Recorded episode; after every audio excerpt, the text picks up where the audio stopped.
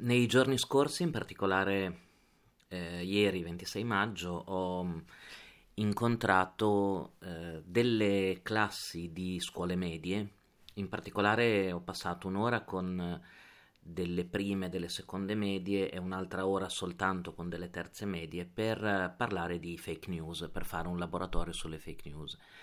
E mm, sono stati due incontri molto vivaci, molto divertenti anche perché Abbiamo impostato l'incontro tipo laboratorio, cioè siamo partiti da un foglio bianco e abbiamo riempito insieme con, eh, con i ragazzi e con le ragazze una, eh, una specie di analisi critica delle, delle, fake news, ma soprattutto la cosa interessante era capire come un dodicenne o una dodicenne oggi interpreta il mondo delle, delle fake news, soprattutto eh, con riferimento a quello che è successo nell'ultimo anno con la pandemia, con un aumento esponenziale di di certi tipi di notizie. E mm, in questo episodio vorrei illustrarvi, ehm, visto che ce l'ho, insomma, ce l'ho ancora fresco perché l'ho fatto ieri, vorrei illustrarvi questo incontro perché dai documenti che abbiamo creato sono venuti secondo me degli spunti molto interessanti. Queste sono iniziative che l'Università di Milano porta avanti col Corecom, con il Corecom Lombardia, sono già un paio d'anni che incontriamo gli, gli studenti e le studentesse nelle scuole, soprattutto medie e superiori, e, ehm, soltanto che ieri insomma è stato un incontro particolarmente vivace, quindi ve lo vorrei raccontare perché dà una prospettiva, secondo me, di come sono interpretato, come è interpretato il mondo delle fake news eh, da, insomma, da ragazzi e ragazze di quell'età. Allora, il, mm, noi siamo partiti praticamente da un documento bianco che ho fatto riempire ai, agli studenti e il primo punto che dovevamo smarcare, il primo punto che dovevamo risolvere mh, mm, era il punto delle definizioni. E quindi abbiamo voluto insieme dare una definizione di fake news. E qui mm, diciamo che io li ho cominciati a portare un po' sulla buona strada spiegando innanzitutto che l'origine derivava dal termine fake, falso, ma che insomma tradurre fake news con notizie false era un po' riduttivo perché eh, eh, avremo visto insieme quanto sia invece articolato il mondo delle, delle, fake news. Ho parlato loro anche del termine disinformazione, che è più, è più utilizzato soprattutto in ambito scientifico, anche sapete ci sono lavori dell'Unione Europea, eh, hanno preferito utilizzare il termine disinformazione. Qui abbiamo diviso con un trattino dis da informazione, eh, spiegando loro come eh, per disinformazione in molti casi si intendesse proprio un'informazione che prende delle direzioni diverse dalla cosiddetta informazione ufficiale, quindi un'informazione mm, distorta che prende tante strade parallele. E poi il terzo dibattito che abbiamo sollevato un po' sul punto delle definizioni è stato che cosa sia veramente il falso e chi decide che una cosa, una notizia, un fatto, un evento sia falsa o vera. E lì è cominciata la prima discussione, abbiamo discusso più o meno un quarto d'ora su questo punto e adesso vi voglio leggere le definizioni e vi voglio illustrare le definizioni che loro mi hanno dato cominciando a riempire questo foglio bianco di fake news. Allora, i ragazzi e le ragazze hanno innanzitutto definito mh, le fake news come informazioni false che diffondono la paura. Questo è molto significativo secondo me. Loro vengono da, come tutti, da un anno e mezzo di pandemia dove le persone sono molto più sensibili e molto più spaventate per molti versi. La, la prima definizione che a loro è venuta in mente è informazione falsa, ovviamente, però che punta a diffondere la paura e in particolare si sono riferiti, come è ovvio, all'ambito medico e all'ambito della pandemia. Poi hanno aggiunto un'altra definizione, presentare come falsa una notizia che invece è provata scientificamente. Eh, una studentessa ha detto in pratica si va contro la scienza. Questo è interessante perché il termine scienza e diciamo prova scientifica tornerà molto spesso nel, nel dibattito che abbiamo fatto e, nel, e, nel, e, nei discorsi che faremo anche in questo episodio. Interessante a riferimento alla scienza, anche questo è probabilmente eredità un po' dell'anno che abbiamo passato, dove abbiamo visto tantissimi riferimenti agli scienziati, alla scienza, ai virologi.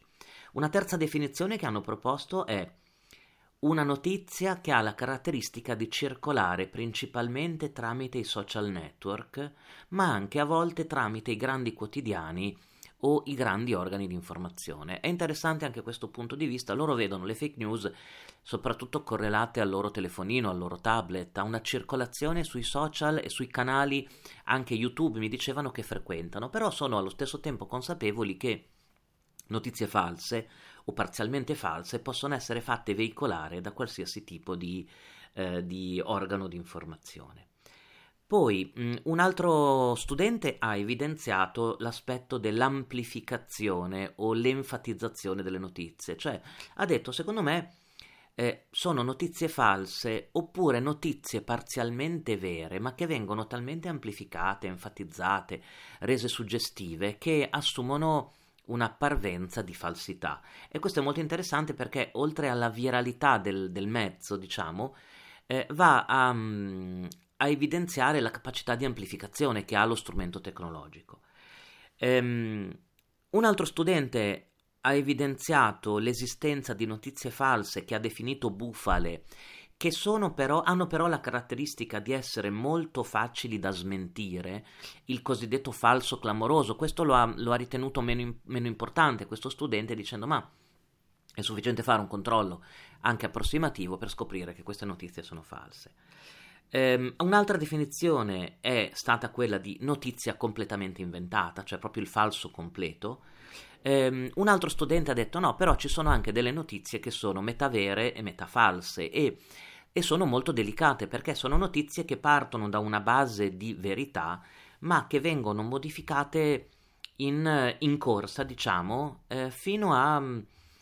Ehm, fino a, a, a, mutare pelle praticamente, a cambiare pelle. Dopo ho incontrato gli studenti di terza media, che comunque gli studenti di terza media rispetto a prima e seconda hanno, insomma, si nota il salto molto spesso di, di riflessione, di pensiero critico, di maturità, e anche loro hanno dato delle definizioni di fake news eh, interessanti. Hanno definito le fake news come notizie inventate al momento eh, uno studente ha parlato di truffa, questo è molto interessante, cioè notizie che sarebbero elaborate, forgiate, diffuse da truffatori perché mirano a ingannare la persona e questo è molto, è molto interessante.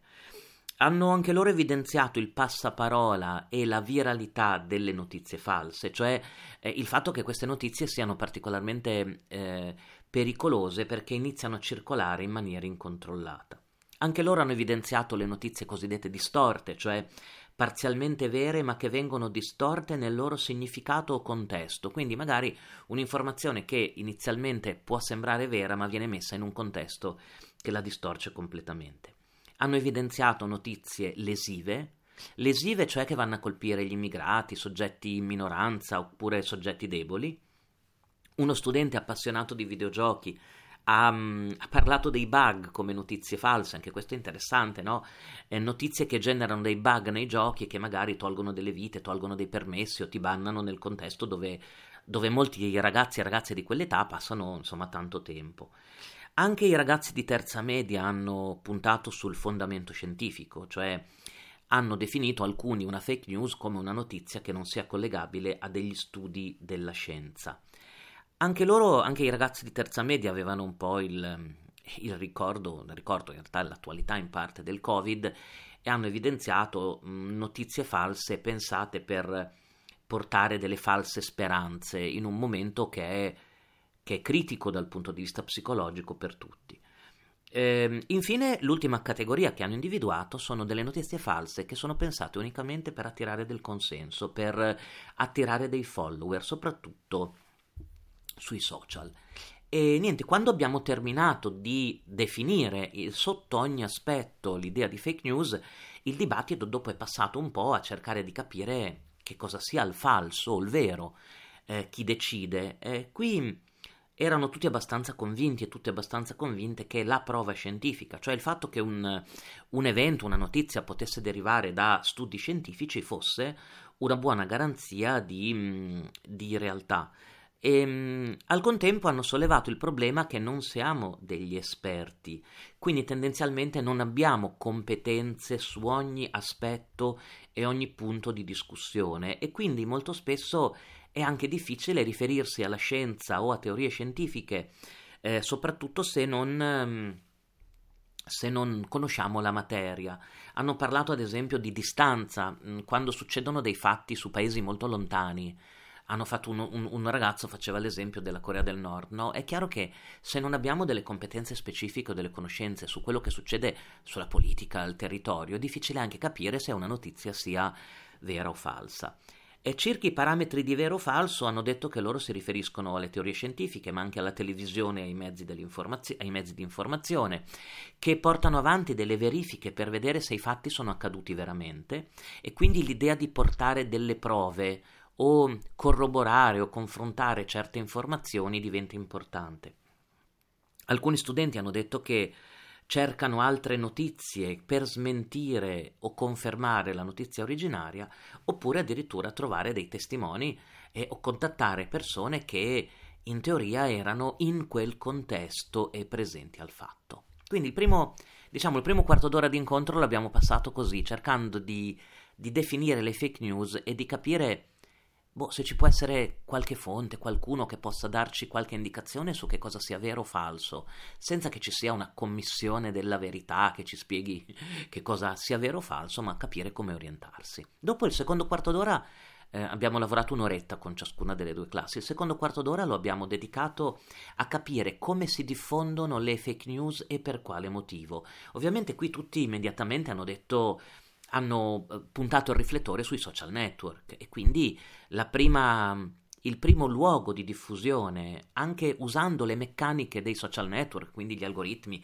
la visibilità, i cuori, le condivisioni, è, è stato quello individuato come il, il luogo principale. Alcuni però hanno fatto notare come ci sia anche un'azione umana molto importante, cioè le fake news che tramite le persone viaggiano, amici che le mandano ad altri amici, che le fanno circolare a loro volta e che magari le mandano a persone che, eh, che ci credono e che sono particolarmente vulnerabili. Quindi abbiamo discusso un po' sull'idea di viralità, no? cioè di diffusione incontrollata delle notizie nel sistema attuale.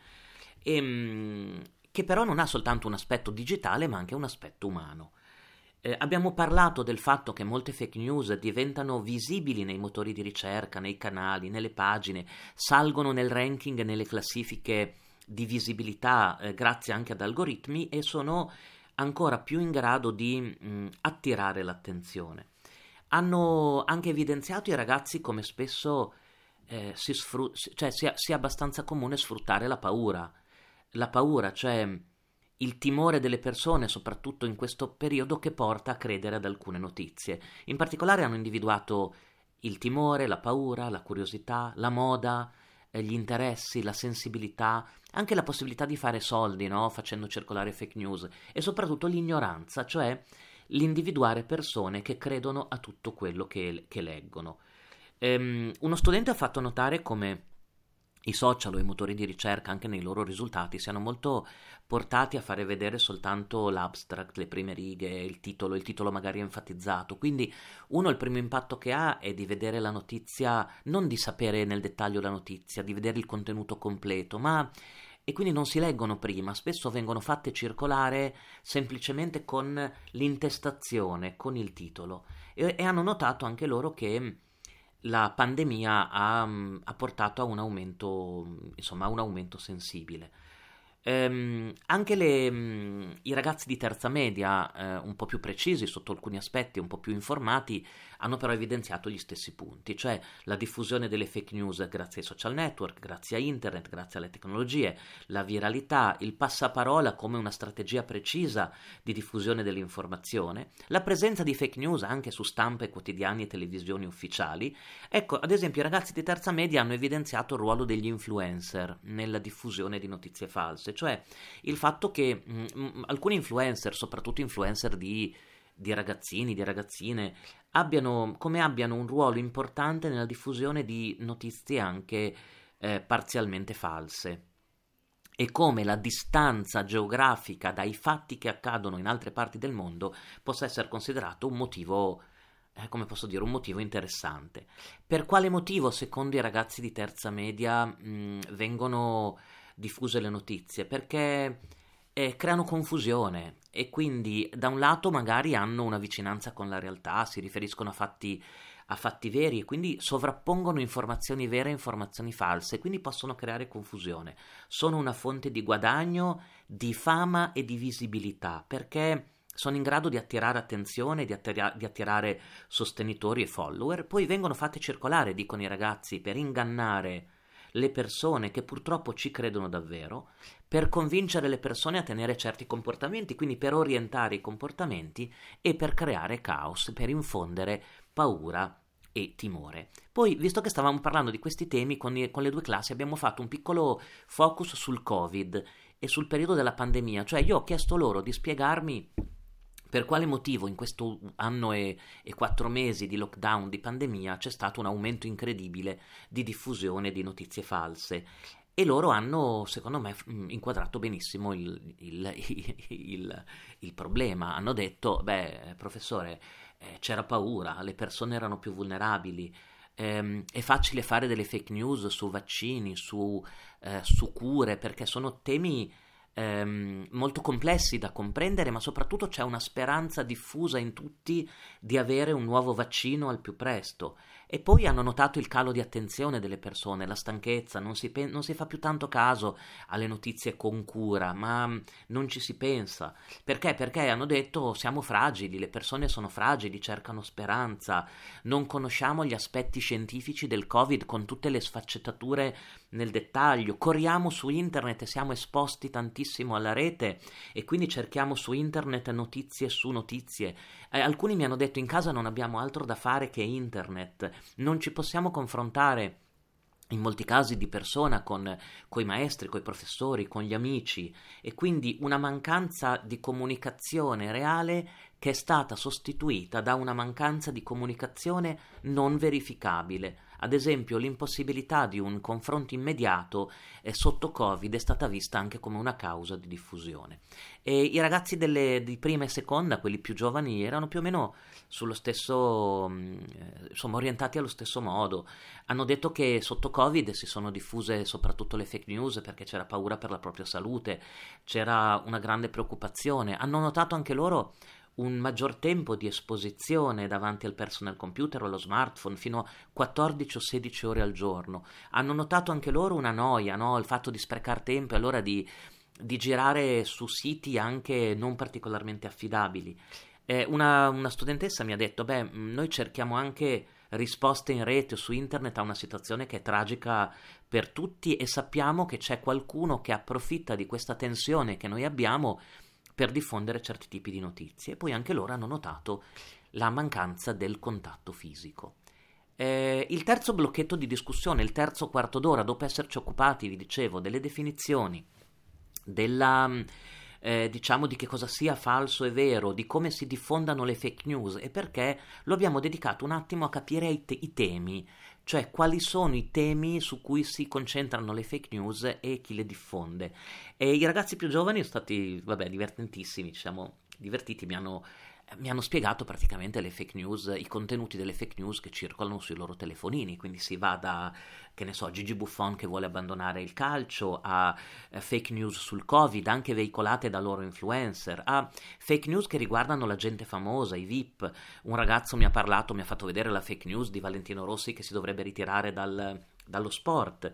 E poi dopo abbiamo parlato di due argomenti veri, il razzo satellite della Cina che che doveva cadere a frammenti sulla Terra e la riattivazione del reattore di Chernobyl. Questi due temi hanno sollevato un po' di dibattito perché alcuni studenti sapevano che eh, della verità della notizia, cioè di questo razzo satellite della Cina e della riattivazione del reattore di Chernobyl. Però non, altri non avevano approfondito la lettura, non avevano ricercato le fonti e quindi li avevano interpretati come delle fake news, cioè non erano erano convinti che fossero delle notizie false. Allora insieme a loro abbiamo, ci siamo collegati a dei siti ufficiali del, dell'ANSA, di agenzie di stampa, di, dell'Università di Sheffield, dove c'era uno studio specifico su questo tema e abbiamo verificato la notizia. Poi mi hanno riferito ovviamente di fake news eh, tantissime nell'ambito della salute, eh, sui vaccini, tantissime notizie false che, che riguardano il, il, periodo che stiamo vivendo, di VIP morti o dati per morti ma in realtà vivi, di identità false e quindi informazioni che riguardano persone non esistenti e, ehm, e comunque ehm, notizie false relative alla politica, alla scienza, agli esami, quindi le modalità di svolgimento degli esami che loro stanno per, per affrontare. Eh, al 5G, alla vita delle persone famose, eh, Eurovision, la polemica che c'è stata di recente, l'avevano ben chiara, dei, dei Maneskin e di Eurovision con la, mm, come posso dirvi, l'accusa di avere eh, fatto uso di cocaina in diretta televisiva. E, ehm, e anche loro hanno notato che molte notizie che venivano da stati lontani o che vengono da stati lontani, eh, loro non sanno come interpretarle perché non potendo avere un effettivo riscontro, eh, non potendo avere un effettivo riscontro diventa per loro molto problematico. E infine abbiamo chiuso la, la, nostra ora di discussione, come potete immaginare, con la difesa, cioè come ci si difende facendo finta di gestire boh, un quotidiano di classe, un giornalino di classe. E abbiamo messo, elencato i passi da fare per eh, evitare di cadere nelle fake news. E quindi loro mi hanno, mi hanno fatto un po' la lista della spesa, no? E mi hanno detto, eh professore, eh, bisogna approfondire le notizie, bisogna cercare le fonti, bisogna consultare i siti web giusti, bisogna fare attenzione grande ai link, cioè andare fino in fondo, leggere fino in fondo nella descrizione. Bisogna chiedere agli esperti e alle persone colte, ha detto una ragazza molto, molto carina come espressione, bisogna chiedere agli esperti e alle persone colte se sia vera o falsa quella notizia. Um, un altro ragazzo ha detto non bisogna giudicare tutto dal titolo enfatico, suggestivo, dai punti esclamativi che ci portano spesso a, eh, a orientare il nostro modo di pensare. Non bisogna fidarsi di una notizia data clamorosa immediatamente, ma aspettare un poco per vedere se altri giornali ne parlano. Um, un altro studente mi ha detto: dobbiamo vedere se è solo un amico che me lo viene a dire e mi passa quella notizia, o se sono tanti amici a dirmelo, se la mia sfera sociale mi informa su quella notizia. Um, un'altra studentessa ha suggerito di fare un confronto, un matching, no? un confronto dei siti web e quindi ha detto perché non verifichiamo 4, 5 o 6 siti web e vediamo se quelle notizie sono tutte uguali o se sono diverse, per capire anche magari l'orientamento di un, di un quotidiano. Oppure vedere se il sito è autorevole, se è famoso, se è molto frequentato, se è criticato. E, um, altri studenti hanno... Um, hanno mh, sollecitato un approfondimento sempre maggiore, che hanno detto è molto difficile in un periodo in cui abbiamo un margine di attenzione di pochi secondi, di 4 secondi, 6 secondi sui contenuti che passano sulle nostre, eh, sulle nostre pagine. Hanno suggerito di segnalare le fake news, questo è interessante, segnalarle per evitare che altri ci caschino, per continuare nelle catene, quindi bloccare le fake news e non condividerle. E anche i ragazzi di terza media hanno focalizzato il punto sulla, sul rivolgersi a persone esperte, contattare esperti riconosciuti. E poi abbiamo terminato, mentre ci stavamo salutando, io ero curioso di sapere da loro eh, quali fossero le loro fonti, cioè quali fonti ho chiesto considerate attendibili, cioè quali sono le fonti che, eh, che alimentano un po' la vostra conoscenza, il vostro modo di comprendere queste tematiche. Ed è stato, insomma, sono stati carini. Hanno detto il TG5, il TG3, il TG1, il telegiornale, il giornale di Brescia, il Sole 24 Ore. Molti, molti consultavano fan, fanpage. Alcuni hanno detto Google. Secondo noi Google è una fonte autorevole. Poi altri invece si sono un po' ribellati. Lì c'è stato un po' di dibattito. Hanno detto no, Google non è una fonte autorevole. Dipende che cosa si cerca e che cosa si trova su Google. Hanno parlato dei telegiornali locali loro si alimentano soprattutto dai social media, cioè le, le, notizie che circolano sui social media. Hanno citato la Gazzetta dello Sport, Teleboario, Wikipedia, l'ANSA, la Gazzetta delle Valli, perché questo era un gruppo di, di studenti e di studentesse delle Valli. Eh, la radio, che ancora viene per alcuni versi ascoltata, soprattutto, soprattutto di mattina. Abbiamo fatto un piccolo dibattito se anche le testate nazionali potessero ad esempio veicolare delle fake news o delle notizie non, non, non completamente vere. Loro erano consapevoli che, che, ciò era capitato e poteva capitare. Si sono riferiti a Focus, alle enciclopedie, quindi ai loro libri di testo, i testi scolastici, che danno una certa parvenza di, di scientificità e una certa autorevolezza. Poi ovviamente loro frequentano i siti degli studenti, siti tipo studenti.it, eh, il sito di, di, Salvatore Aranzulla, ad esempio, per tutta la parte tecnologica, è tra i più frequentati anche per quella fascia di età. Ed è stato molto interessante, secondo me, fare il panorama delle loro fonti. Spesso noi andiamo a parlare di fake news um, nelle scuole elementari, nelle scuole medie anche, ma senza a volte comprendere bene la vita quotidiana dei, dei ragazzi e delle ragazze di questa età. E questo incontro era proprio finalizzato a questo, a partire da un foglio bianco e farlo riempire a loro. E quindi mh, ho pensato di fare questo episodio perché penso che sia interessante anche per voi. E sono stato ieri una specie di insider no? all'interno di, di centinaia di studenti di quell'età e mi sono fatto spiegare da loro come interpretano le fake news. Mi, ha, mi, hanno stupito, mi hanno stupito per, per, l'attenzione, per la conoscenza, per lo spirito critico, anche a volte un po' per l'ingenuità, no? Perché in realtà non conoscono a volte bene i meccanismi profondi che regolamentano anche la diffusione delle fake news. Però ci tenevo eh, a condividerlo subito con voi, ancora caldo, scusate se non, non è stato magari molto articolato questo episodio, però ci tenevo a condividerlo perché immagino che eh, ci possano essere degli spunti interessanti anche per voi.